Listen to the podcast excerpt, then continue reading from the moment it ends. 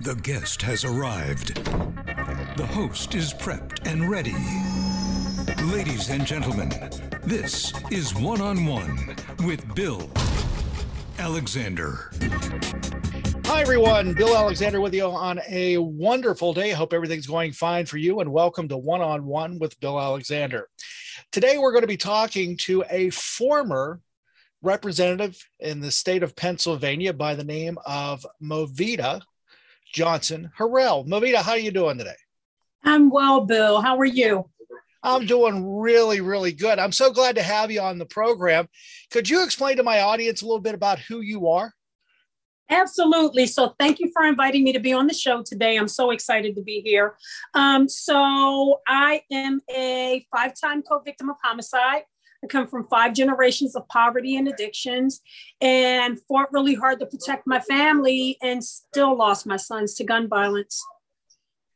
And, when I when I, I read some of that, and I was amazed uh, the generations of, of of abuse and poverty that you lived in, but you also were able to get out of it, and you received your bachelor's degree and a master's degree from the University of Pennsylvania, which is not an easy thing to do. Absolutely. Um, so I actually got clean September 4th, September 15th, 1994. Um, I was 28 years old and I got clean for my children, right? I wanted, I wanted a better life for my children. At the time, they were two, three, four, and eight. Um, so I went into a rehab for women with children and I got clean from an active crack addiction. And at 30 years old, I went back to school and I got my high school diploma. And I spent the next five years full time in school. I got two degrees from the local community college and I got three degrees from the University of Pennsylvania. And it was really so with the University of Pennsylvania, undergrad was really difficult because it's really not structured for a black Muslim woman, right? Okay. So to be an to be an adult student in a white Ivy League university, I'm going full time, mind you. I'm working two part time jobs, going to school full time, raising four children. It was really difficult, and I was very relieved to get to the School of Social Work where it was more open and relaxed the one thing that I caught in the beginning, and I didn't realize this, that you were you were a substance abuser yourself. How many years were you were you using? So, you know, I always share, Bill, that I used for 28 years with or without my permission. There was a running joke in my family that they put wine and beer in my baby bottle and they blew marijuana in my face. And I picked up a drug of my own free will on March 30th, 1975. It was Easter Sunday. It was 21 days before my ninth birthday. And it was a direct result. I picked up a glass of alcohol. It was a direct result of seeing my father murdered. Holy cow. You and I are the same age. You're actually about three months older than I am. So, really? Yeah. So I find that interesting because me being born in a white middle class home, never heard of these types of problems in a setting that you've come from, but yet you were able to, I don't want to say work through it, but you you suffered through it and then realized at the end how things could be better. And that's just amazing to me that you had enough ambition, enough pride, enough gumption to be able to get up and do that. Because a lot of people in our society today that are in the same situation you're in just feels like the system is out to get them and it's not worth trying. And you said your kids were your motivating factor to get out of this lifestyle. Absolutely. Everything that I've done you know, since getting clean has been for my children, Bill. And it was because I was able to create the kind of family that I always wanted, right? My mother lived with her own trauma and her own abuse and her own substance abuse issues and her own mental illness. So there were things that she couldn't do. And it's not because she didn't want to, it was because she didn't have the capacity. And okay. I knew that I, I wanted to break that cycle for my children, right? I wanted better for my children. I didn't want them to grow up the way that I had grown up. So when it came, and, and let me tell you, my divine intervention for getting clean was actually in Philadelphia. We have the Department of Human Services, right? It yeah. was DHS once again knocking on my door, threatening to take my children away. And what the lady said to me, Bill, was she said, Listen, we know you love your children. She said, We've talked to your neighbors, we talked to your family. We know you love these children. She said, but they could no longer live there. So at the end of my road with active addiction, you know, I lived in the family home. It was a three bedroom home. I was living out of one room in filth and squalor, no running water on the second floor. And I couldn't even imagine how I got there. But it was like when this woman said, this woman literally said something to me that no one else in my adult life had ever said.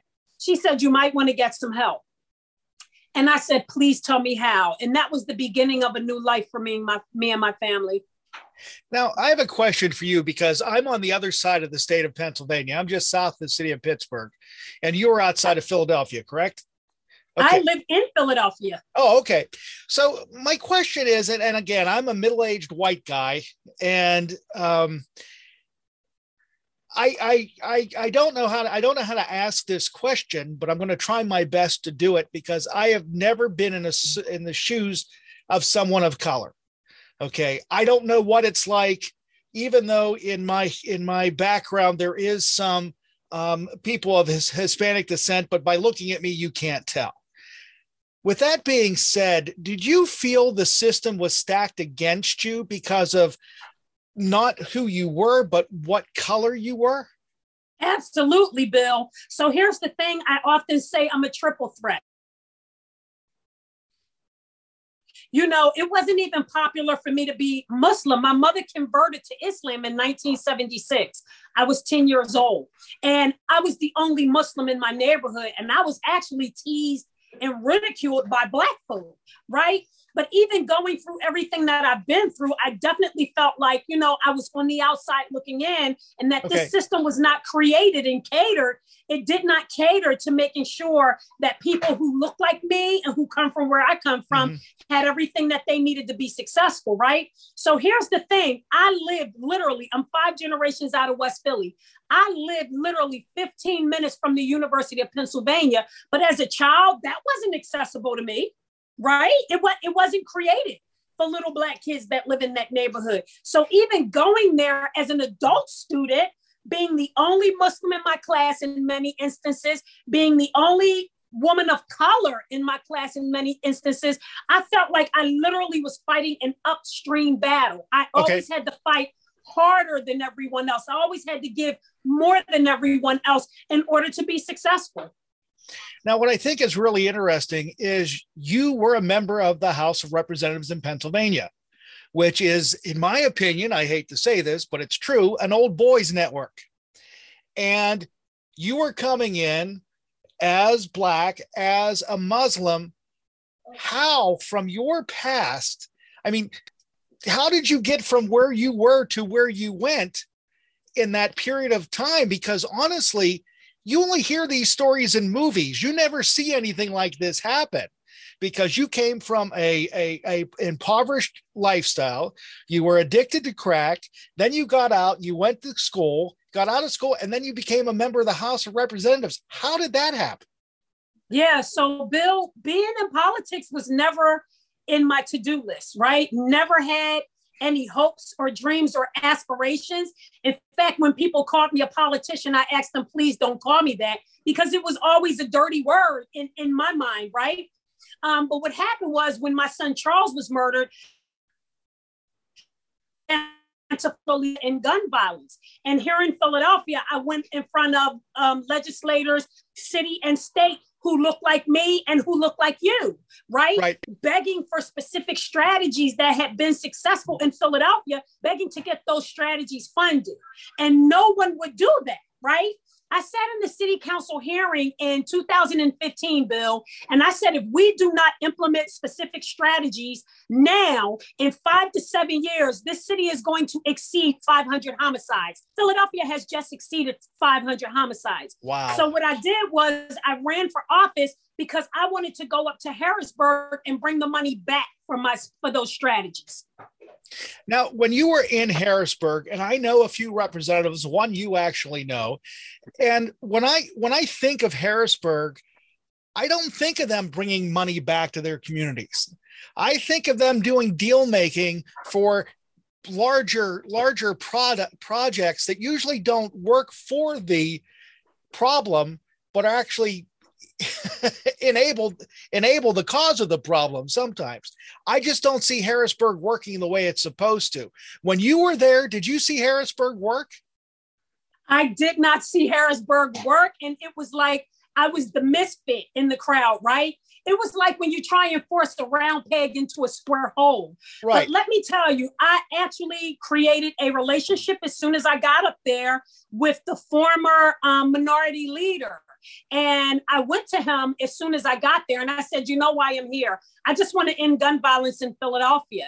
And I asked for money to take back to Philadelphia. And, and as a six month freshman, I did exactly what I campaigned on. I did exactly what I said I was going to do. I bought back $1.3 million for the GVI strategy for Philadelphia, which just went into full effect three weeks ago.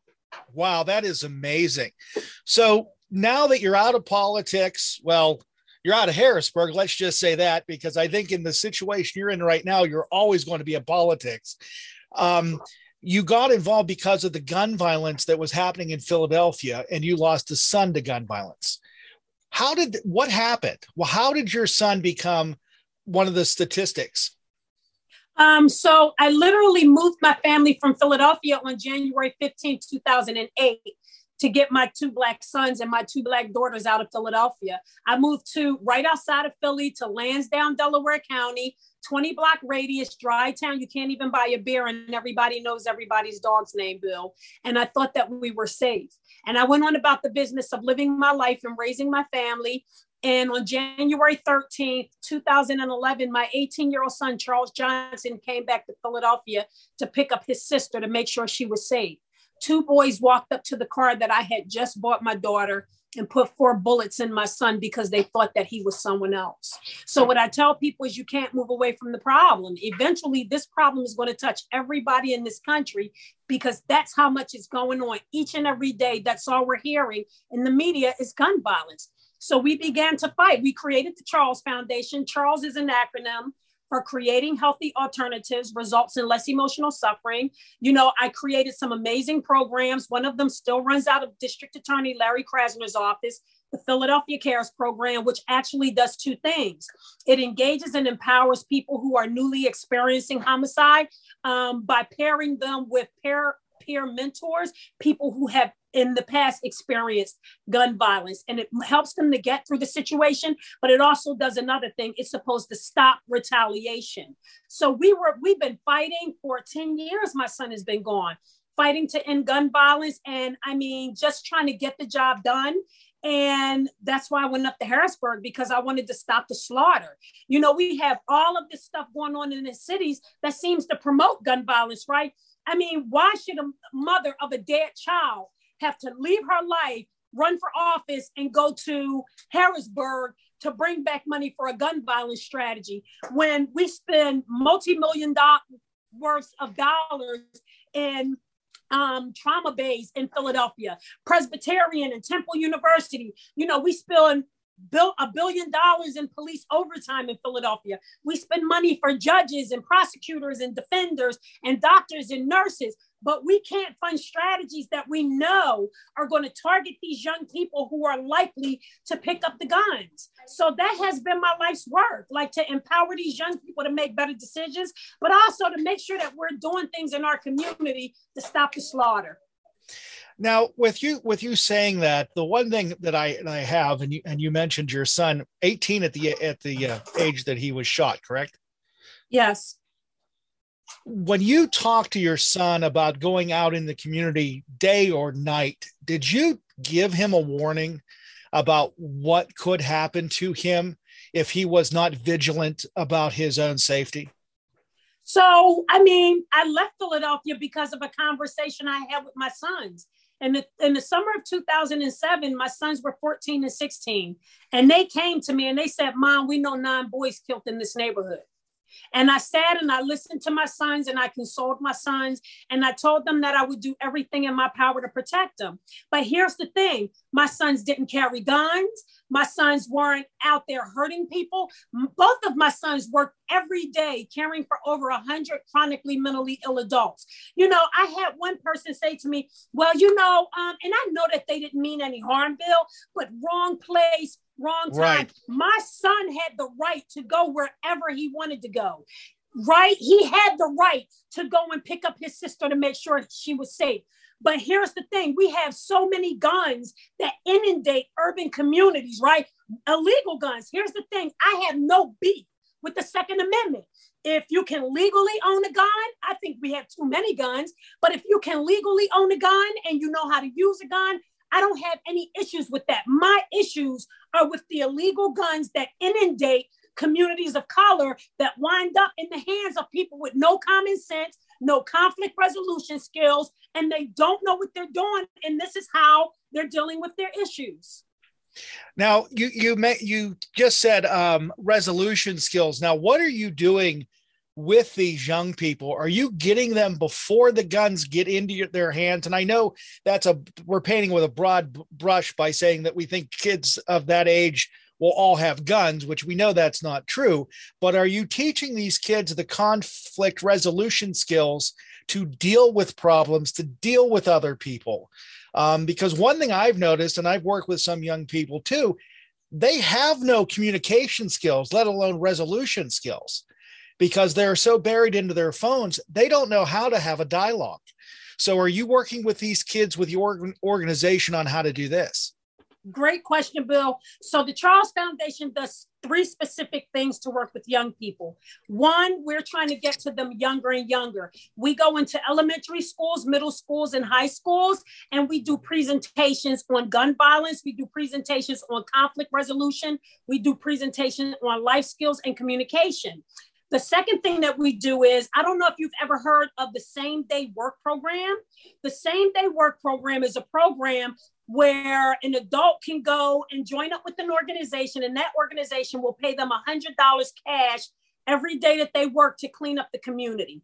We do that specifically with young people, right? Okay. We we we bring them in, we engage them, we teach them skills, we have classes, we're teaching them um uh, community responsibility, financial management. They go out, they clean the community, and we pay them $100 a day.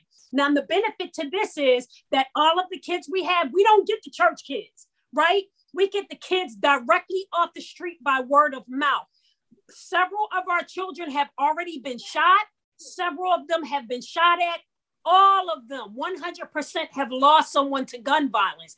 And you would be, I mean, if you look at my social media page, uh, in the Charles Foundation social media page. You'll see these kids, you'll see them engaging each other from across the city, where, you know, in some of these communities, they're beefing against each other, but they come together, they learn how to work with one another, they learn how to engage one another, and they're learning skills.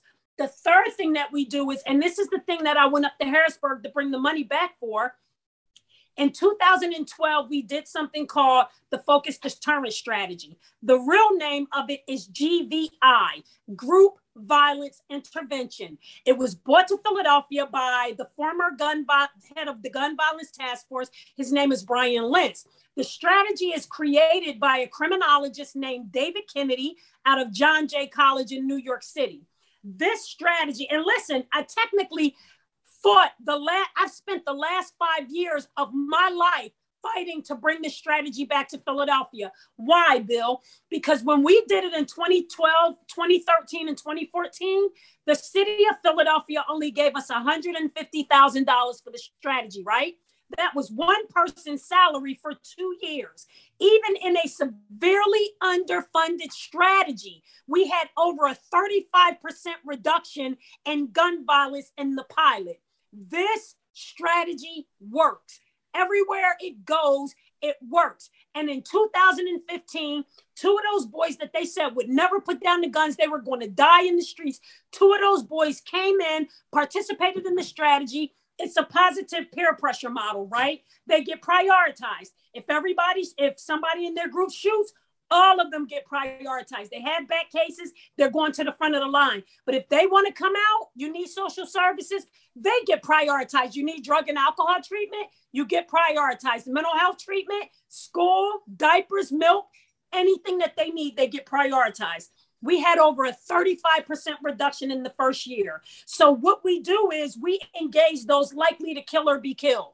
There's only the top 3% in urban communities every it sounds like it's the wild wild west and everybody's shooting right mm-hmm. but it's usually only 3% of that community that's shooting that's not a real large amount so what we do is we get them we engage them we prioritize them and the gun violence comes down now, with, with you saying that, I, I, have a lot of things going through my head right now. Is you mentioned about going into the schools, and the elementary school kids, the junior high school kids, I think you can reach them easier than the high school kids because the high school kids have seen more. And they've probably been sold a bill of goods more than one time or not about how this is going to improve. But is, does the program actually focus on your sophomores, your juniors, and seniors to get them out of this mindset and start pushing them into some type of educational or trade programs so they can find better ways to utilize their time. Because what I'm hearing from you and what I've heard from other people, a lot of reason why these kids are doing it is because of, of illegal drug trade, um, running guns, all this other, all these kinds of things that they're trying to find something they're good at. That's what they're able to do. But if we move them into an education program that is going to be productive, then we may be able to keep them off in, in going into a positive direction. Are you seeing the same thing? Absolutely. So the GVI strategy actually focuses on 15 and older, literally okay. 15, 15 to 25.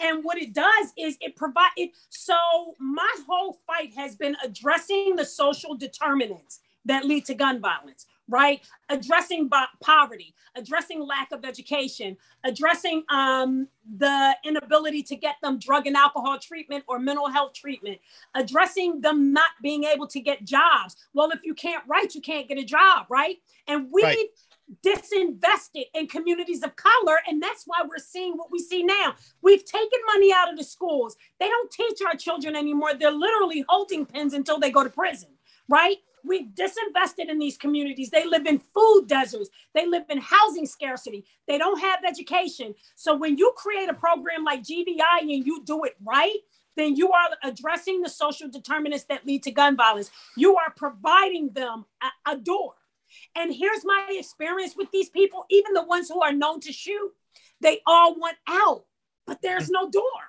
And when right. you provide a door and you help them, listen, we've had some of the most hardcore shooters come through that door. My husband and I will be walking through Home Depot, right? And I'll hear somebody say Miss Mo. They all call me Miss Mo. I'll hear somebody say Miss Mo, and it'll be a young man that we saw in GVI five years ago and he'll say, "Thank you, Miss Mo, you saved my life."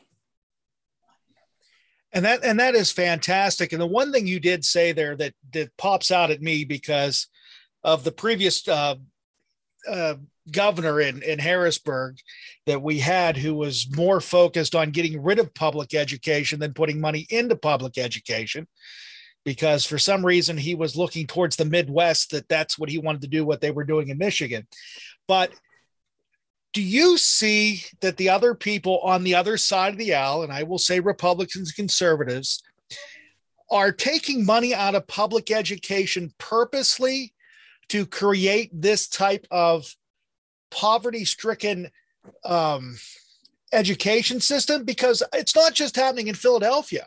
It's happening in rural Pennsylvania, where I'm at right now, because we're seeing money being pulled out of these schools, and these kids have no no focus, no desire to do anything further because they're getting nothing out of it because money's been pulled out. You have a lack of funding, you have a lack of teachers, you have all this stuff, and then throw COVID in the middle of it. Now you got a, just a total disaster, and now you're trying to rebuild an education system. If you had the opportunity to rebuild the education system, what would you do to fix it? Um, I would start by funding public schools properly right? Um, and here's the thing you said about the Republicans it's not just the Republicans that's disinvested in education and communities of color. You know, we now have a war in um, Philadelphia where there's a toss up between public education or charter school, oh, right? Yeah. And charter school gets the funding, and public education has been been defunded right and you have you have people who look like me who hold office who's getting huge amounts of money from the charter school people um, in order to keep them funded. So it's not just the, I'm sorry, it's not just the Republicans. well, my opinion is education should not be a business, and that's what it's Absolutely. turned into. Absolutely. Thank you, uh, be- because of what it's turned into and the whole idea of what they're doing in Harrisburg. And I don't care if they're left or right, they're not the ones that should be in charge. You should not let politicians control education. The same way you should not let politicians control healthcare because that is not their circle of expertise. Not that I know they have any, but if you're going to create public policy, then you better have someone that understands what the policy is before they create it instead of what we're dealing with right now. And listening to you, you're one of the few that that went in had a background in something, dealt with something, had a solution, and tried to get the solution fixed. Unfortunately, you weren't there very long. Yeah, I wasn't there very long at all, and I don't know if you saw my swearing in. So it was amazing yes. that I even I it was amazing that I even won, right? Because they really didn't want me up there in the first place. And my swearing in, I mean, what Representative Borowicz did that fire and brimstone, you're not welcome, and I believed her, and I believe them. I'm gonna I'm gonna ask you I'm gonna ask you this, and this is really off subject of what we're talking about today. I don't get people. I haven't got people for 55 years, but in the last 15, 20 years, nobody is tolerant. We don't get along with anybody anymore. Did I and the thing you, is, but oh, you're there. I I see you. Abby's not messing with the, the. Oh no, you ain't doing nothing. There you go. There you go. Anyway, Anyway, back to what I was saying. But in the last 20 years, I've noticed it's gotten worse that we're no longer tolerant to other people. It's either where we associate with people like us, uh, individuals, or we just don't talk to anybody. And what frustrates me is I don't understand why you got the the uh, the problems that you had being sworn into Harrisburg your religion should have nothing to do with who you are as a person. Because I am not going to your place of worship. I'm not doing that. I'm going to where you are going to work for my community, so on and so forth. And what we've ended up doing in society is where we tie religion to everything, is what's making society worse today. And that's just my opinion. Absolutely. And here's the thing, you know, even when that happened to me and and and here I had 55 of my friends and family, multiracial, multicultural, multi-ethnic in the well of the house because I won a special election. Right. right.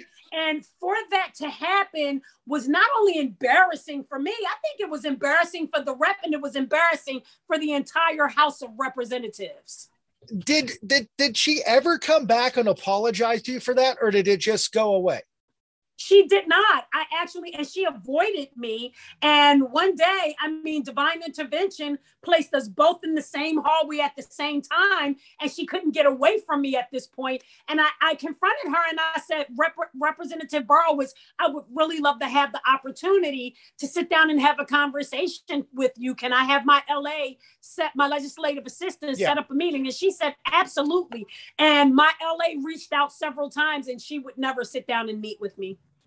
That, that, but guess what just... she but but Bill, guess what she did in that moment? What's she that? embraced me. Really? She hugged me. Wow. Um, too bad there weren't cameras there to see that and hold that memory because again, I do you think that that what she did on the house floor the day you were being sworn in was done for show for her constituents? Or that's the way she think, really I, feels.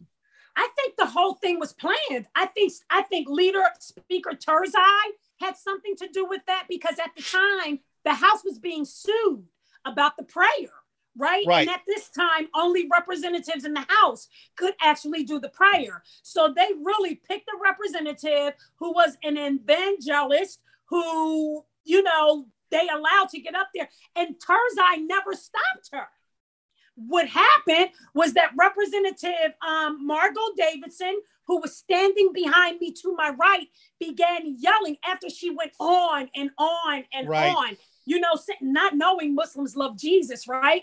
But I mean, telling me that every knee will bow to Jesus and every tongue will speak his name. And she praised Donald Trump for standing with Israel against Palestine. And that's when Margo Davidson started yelling, objection. But it wasn't until then that somebody stopped it.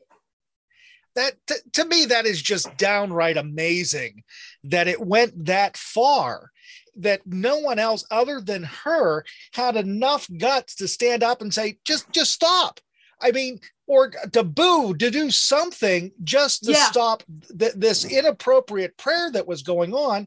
Because again what she was trying to do was she was i hate to say this she was trying to intimidate you and that's what a lot of people do on the right because they start talking about things that make you feel uncomfortable. And they know if they make you feel uncomfortable, that they can get their way. And that, to me, that is just wrong. I, I, I just don't understand it. I never have. I never will. And um, I've gotten to quite a, a few arguments. People, what a lot of people don't realize, Bill, I didn't mean to cut you off. I apologize. Yeah. But after that, I started receiving hate mail and death threats. I, again, j- just amazing. Um, no one knows who you are as an individual. No one knows what struggles you went through to life to get to where you're at. And just because you may dress a little bit differently, or because they your your your religion is something different that's not the mainstream, they feel the need they can do that. Yeah. I to me, I don't get it. We are all human beings. And when I went to school years ago, I took a class that was dealing in a multicultural society. I loved the class. And it was talking, and again, like I said, you and I are in the same same age bracket, is that we were much more tolerant in the 80s and 90s, in my opinion. I could be wrong. I could have been living it through rose colored glasses. But within the last 20 years, it's gotten much worse and I and I understand why and why people blame certain people for certain things, and I get it because they need somebody to villainize. But why we're villainize, why we're making our own neighbors the villain does not make any sense to me whatsoever. And I feel and I, and I feel bad for you that you had to be subject to that. And I am so very thankful that that individual was not my representative because trust me, if it would have been, they would have had an earful that day because there is no way that that's what the constituency should want from their representative. Absolutely. It was it was a pretty awful experience, but what I did was I couldn't I I couldn't let her have control of that day, right? It was a historical right. day for Philadelphia and for Pennsylvania. So I turned it around. You know, when when I had my reception with all of my family and friends that had come up that day and with the other representatives that came, you know, I told them that that wasn't going to be the way that the day left off. We were going to celebrate this historical moment and we were going to come up here and do the work that I came to do and I did exactly that. And that and again, I, I am so thankful that you did um, hard to believe we've been talking for a half hour already, and we haven't even talked about your book yet. so you have a book coming out called Phoenix Ascending. Can you tell me what the book's about? Yes, so I have my book actually um, came out on September the 20th okay. of this year it would have been my son Charles's 29th birthday. So I intentionally set that date. Within five hours of the release of my book, it became an Amazon bestseller. Um, and the book is actually a memoir. It goes from my earliest memory, which is one of domestic violence, and it goes all the way up until my son's trial um, in 2013. And the thing for me, you know, it's really odd. People say, well, how did you write a book? You know, when you were doing all this gun violence work and you became a state rep, I literally started writing this book 28 years ago, Bill, while I was still in an active addiction. Wow. So when you when you look back at what you started writing in eh, while you were addicted, can you see just in the writing how you changed as a person? Absolutely. It, there was a whole transformation process. You know, I started writing this book. I had my only brother was murdered on July 1st 1991. And I started writing this book after my brother was murdered. And I figured that the book would go from my earliest memory to my brother's homicide. And then as life continued, so did the book. You know, from time to time, I would pull it out, I would add more to it. Then, you know, I went to, I got clean, that got added to it. And I would just work on it over the years, and it never seemed too much of a priority until last year. And I had a conversation with my son Dante, and he said, You know, mom, you need to finish my last surviving son, right? And he right. said, Mom, you need to finish your book. And I started putting it all together. This was after I resigned from the House of Representatives. And, you know, I was about, I had gotten my final edits back in the end of February, and I was working to pull it all together. My daughter went into end stage renal failure in July of 2020. So I was working on losing weight to try and give her a kidney. So it was all of this mm-hmm. stuff going on, but I'm still trying to finish the book. And then on March 5th, my son Dante went to California for a weekend trip and was murdered in a random drive by.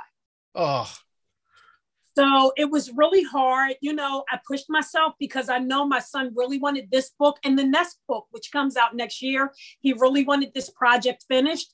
Um, so I really pushed myself because literally I, I live with something called broken brain syndrome, which affects how you you take in information okay. and affects how you put it back out. It's some it's, it's similar to having dyslexia right? And it's hard for me to read. So the one thing that people will notice is is when you look at the font of my the text, the font is larger and there's more spacing. And that's for people who live with depression or broken brain. Um, it makes it easier for them to read. I did not realize that, but that makes sense. So your your second son, uh, Deontay, who who passed away last year. This year or this year. I'm sorry. Oh, it was 2021. Yes. Oh, wow. I thought it was 2020. Okay. But anyway, this year, he was in California. He was there for a, a trip, just a vacation type setting. Yeah. So he and, left on March 4th and he left the house and he kissed me a bunch of times. And he said, I, he did, he did the same thing every time. He would kiss me. He would say, I'll see you later, mom. And he would leave the house. And my son kissed me kissed me like five times. And I looked at him and he said, I love you, mom. I'll see you later. And I said, Are you okay, Dante? And he said, Yeah, I'm good. And he said, I'll see you later. And the next time I saw my son, he came home um, about 10 days later in the box. So, where, I mean, was it a drive by? So, just random? There was no sense of it? Nothing whatsoever. So, I actually went to California. He was killed on March 5th. Um, him and four friends went to California. I went to California on his birthday um, to the spot where he was shot. That's April 30th. And I met with the homicide detectives, and they told me my son didn't have anything to do with anything. I met with the man who my son was shot in front of his store. It's a little strip mall. And the man who is our age, 55 years old, he's been in a wheelchair since he was 15. He was shot in a random drive by. Wow. And he said, you know, he said, your son was a pleasant young man.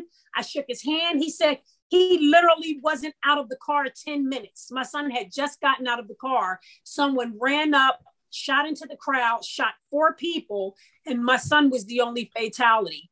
And what the man said was somebody could run up right now and just shoot into the crowd because it's a bunch of us out here. Right.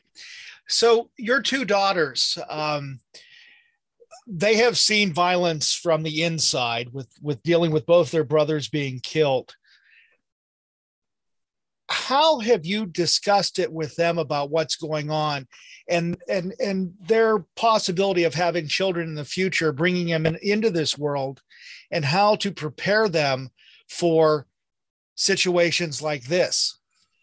Yeah so here's the thing. I have four grandchildren with no fathers so Charles was engaged to be married. Um, 26 days after he died, his only child was born.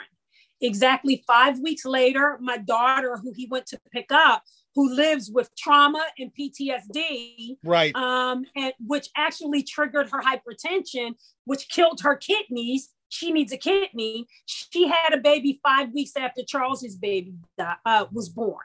So those two young, those two boys are 10. My grandsons are 10 years old. So they were born into trauma, right? And then Dante's two children are four years old and nine years old. They're the same age me and my sister were when my father was murdered. So this is a part of our lives. We have real conversations with our our grandchildren about violence. We have real conversations with our grandchildren and our daughters about what's going on, and they know like our lives have been like I've spent my life not just fighting for everybody else's children to be safe, right? right? I wanted my children safe. Even before Charles died, we were that family in the community because I've always been hyper vigilant about violence. We were that community. We were that family who took pet kids into our cars and our SUVs and took them up to the beach. We packed them into our SUVs and took them up to the Pocono Mountains, right? Introduced them to sand. I was a Girl Scout troop leader for 10 years. Like we were always that family because in my mind, I figured if we could save the village, the village would save my children. Right. But that's just not the reality. So with everything going on and, and, and all the work you're doing and, and the, the achievements that you're making, um, granted, and I know it's such a bigger problem, do you ever get tired and say, let someone else deal with this now? I am exhausted, Bill. you know, and, and here's the thing people see me and they see that I keep getting up and I keep putting yeah. one foot in front of the other and I keep helping people. And I can only attribute that to my higher power. I can only attribute that to God, right? Because I'm just doing God's work. Because if I were left to my own devices, I would literally be in someone's psych unit with both of my arms tied behind my back in a white jacket. For me to get up every day is a struggle. Trauma lives in my body.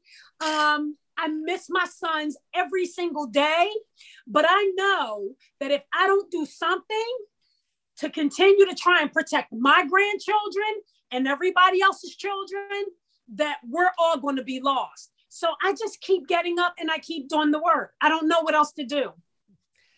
When, when you talked about your other son being killed in California, the, the program that you're doing in, in uh, Philadelphia in that area, have you looked at taking the program national? Absolutely. So the program, there is a program in um, one part of Los Angeles, but something that we're doing, and I haven't really talked about it much since we went to California, is we have a national grassroots movement going on for the communities. Because here's the thing those who are closest to the problem are closest to the solution, right? Right. And we often, oftentimes in urban communities, we look outside our communities for somebody to come in on a white horse to save us. That's not what's going to happen. We need to address this problem ourselves. The Charles Foundation in 10 years has never solicited a penny. You know why? Because we don't want anybody telling us what we can or cannot do. Right. But we've done the work. We engage the young people. We feed the community. We make sure that seniors can come out on their porch and feel like they can be safe on their porches to sit outside. So we need to be addressing this in the communities that we live in. So we started a grassroots movement. You know, District Larry Krasner is still a very dear friend. He's connected me with some people across the country, and we're doing a movement. We're, we got to get this done because our children's lives are literally at stake. You made a comment earlier in the interview about media do you think the media is glorifying what's going on with the violence absolutely so so the media does does a couple different things. The first thing that we know about the media is if it bleeds it leads that's right yeah. Right? So they actually help to promote the narrative that all black people and black communities are bad people because that's where all of this gun violence is going on.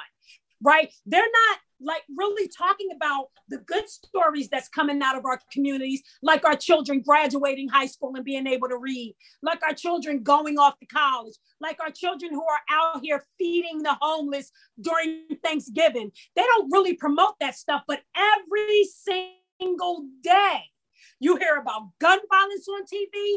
Every single day you hear about homicide, and then it's just a blur, right? As if that person's life really meant nothing. And they glamorize it. So how do you how do you change the narrative? How do you change them from doing that?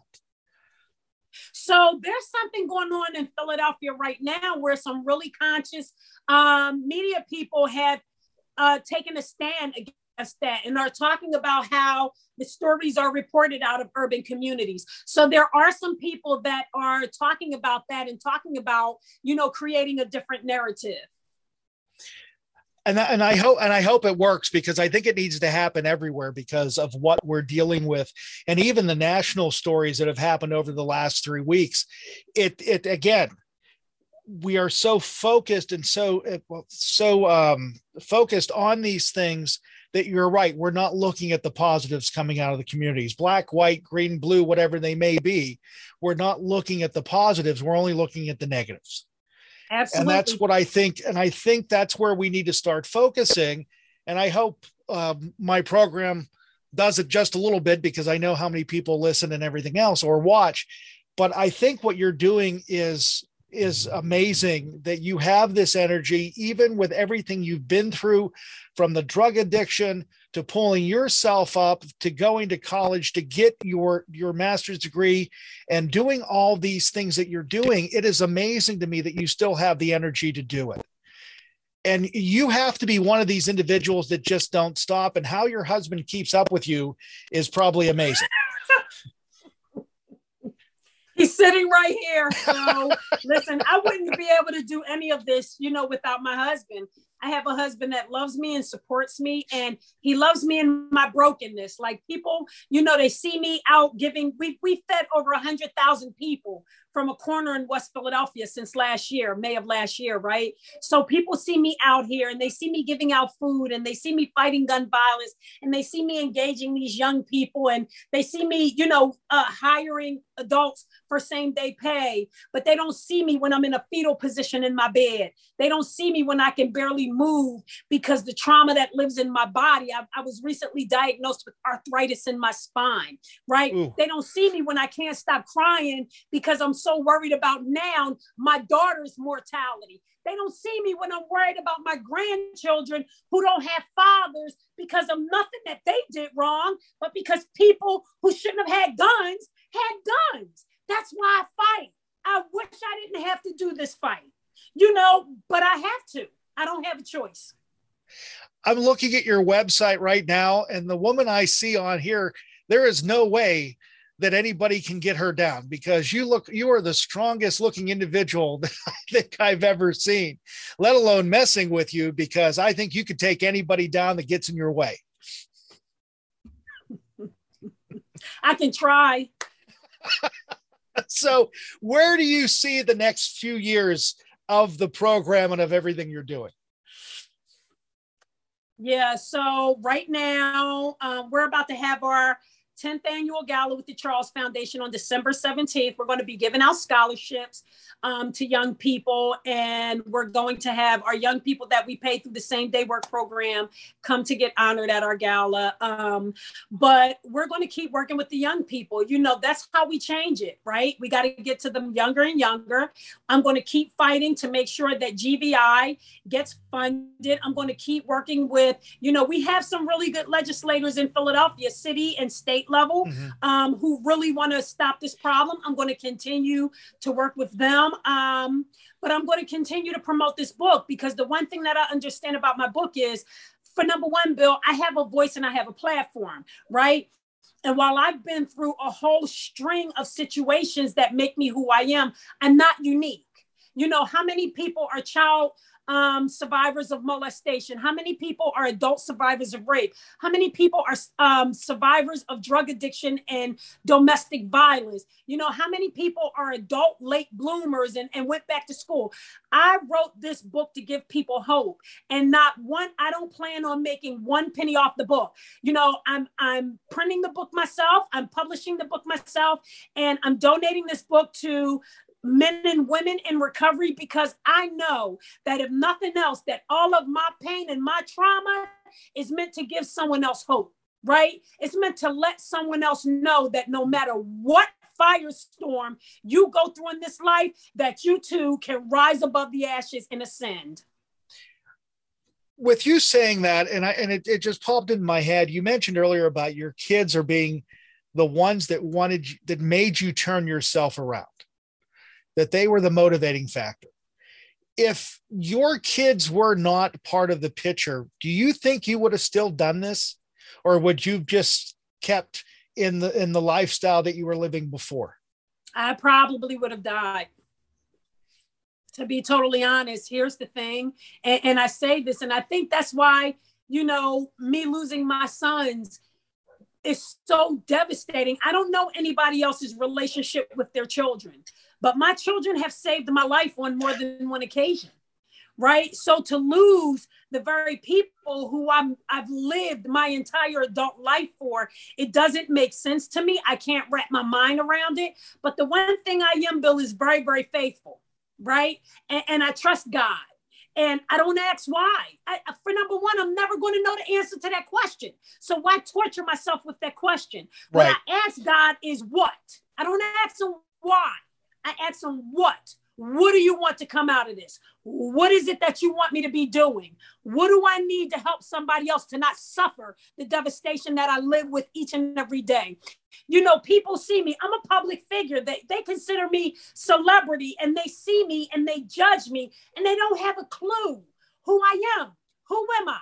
I'm a mother. I'm a wife. I'm a grandmother. I'm just a woman who fought every day of her life to protect her children and I couldn't. Yeah. Now, before I let you go,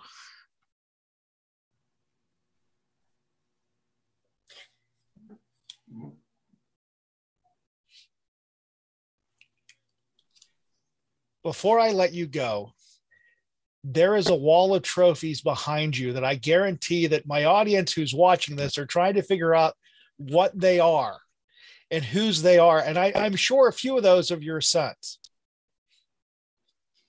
So this whole shelf, except for the one in the center, are my son's and my daughter's trophies. My son Charles played football. He was very, very good. Um, so they're Charles's trophies and they're my daughter Charlene's cheerleading trophies. Oh, okay. Because I was I've been looking at them and I'm going, wow, there's a lot of trophies up there. And again, um, what you what you just said and what you're doing is amazing and miraculous. And i know it's it's taxing on you and and just listening to you you're very passionate about it. And i wish you the best of luck in the world with everything you're doing. I wish you the best of luck on the sale of the book. And i'd love to have you back again when the next book comes out so we can talk about that and also talk about the progress of what the organization is doing from from now until the future Absolutely. So the second book is scheduled to come out. It's it's named Phoenix Ascending Inferno. That's scheduled to come out on Dante's birthday, April 30th. And then there is also a documentary that is coming out in June um, entitled Murders That Matter. And that's on me and my activism. And then there's a play that's coming out right after the documentary. Wow, I, I, I, again, that's fantastic that you're you're getting this message out there and you're doing it in different mediums so people can actually take it in whichever way they can and the best way they can do it because you're yeah. giving them that opportunity. Absolutely, but I would love to come back on the show. I so appreciate you having me on today, Bill. Well, Movita, thank you very much. I really appreciate it. You have a great rest of your day, and we'll talk to you real soon. Thank you, Bill. You too. Good night. Bye bye. Well, I hope you enjoyed our conversation with Movita Johnson Harrell. Great conversation today. Hopefully, you learned something because I know I did too. And it's great to hear someone with that much passion trying to end gun violence in her community and maybe nationally someday too. And don't forget her book, uh, Phoenix Ascending, is now available on Amazon. I will post links to that in our description here on the page. If you're watching us on TV, you can check that out on one on one with Bill.com and you'll be able to find all the information there also. Guys, thank you very much for uh, taking part in the program today. Really appreciate it. We'll talk to you next time here one on one with Bill Alexander. Thank you for listening to One on One with Bill Alexander. One on One with Bill Alexander is a million dollar baby production. For more information, go to BillAlexander.net.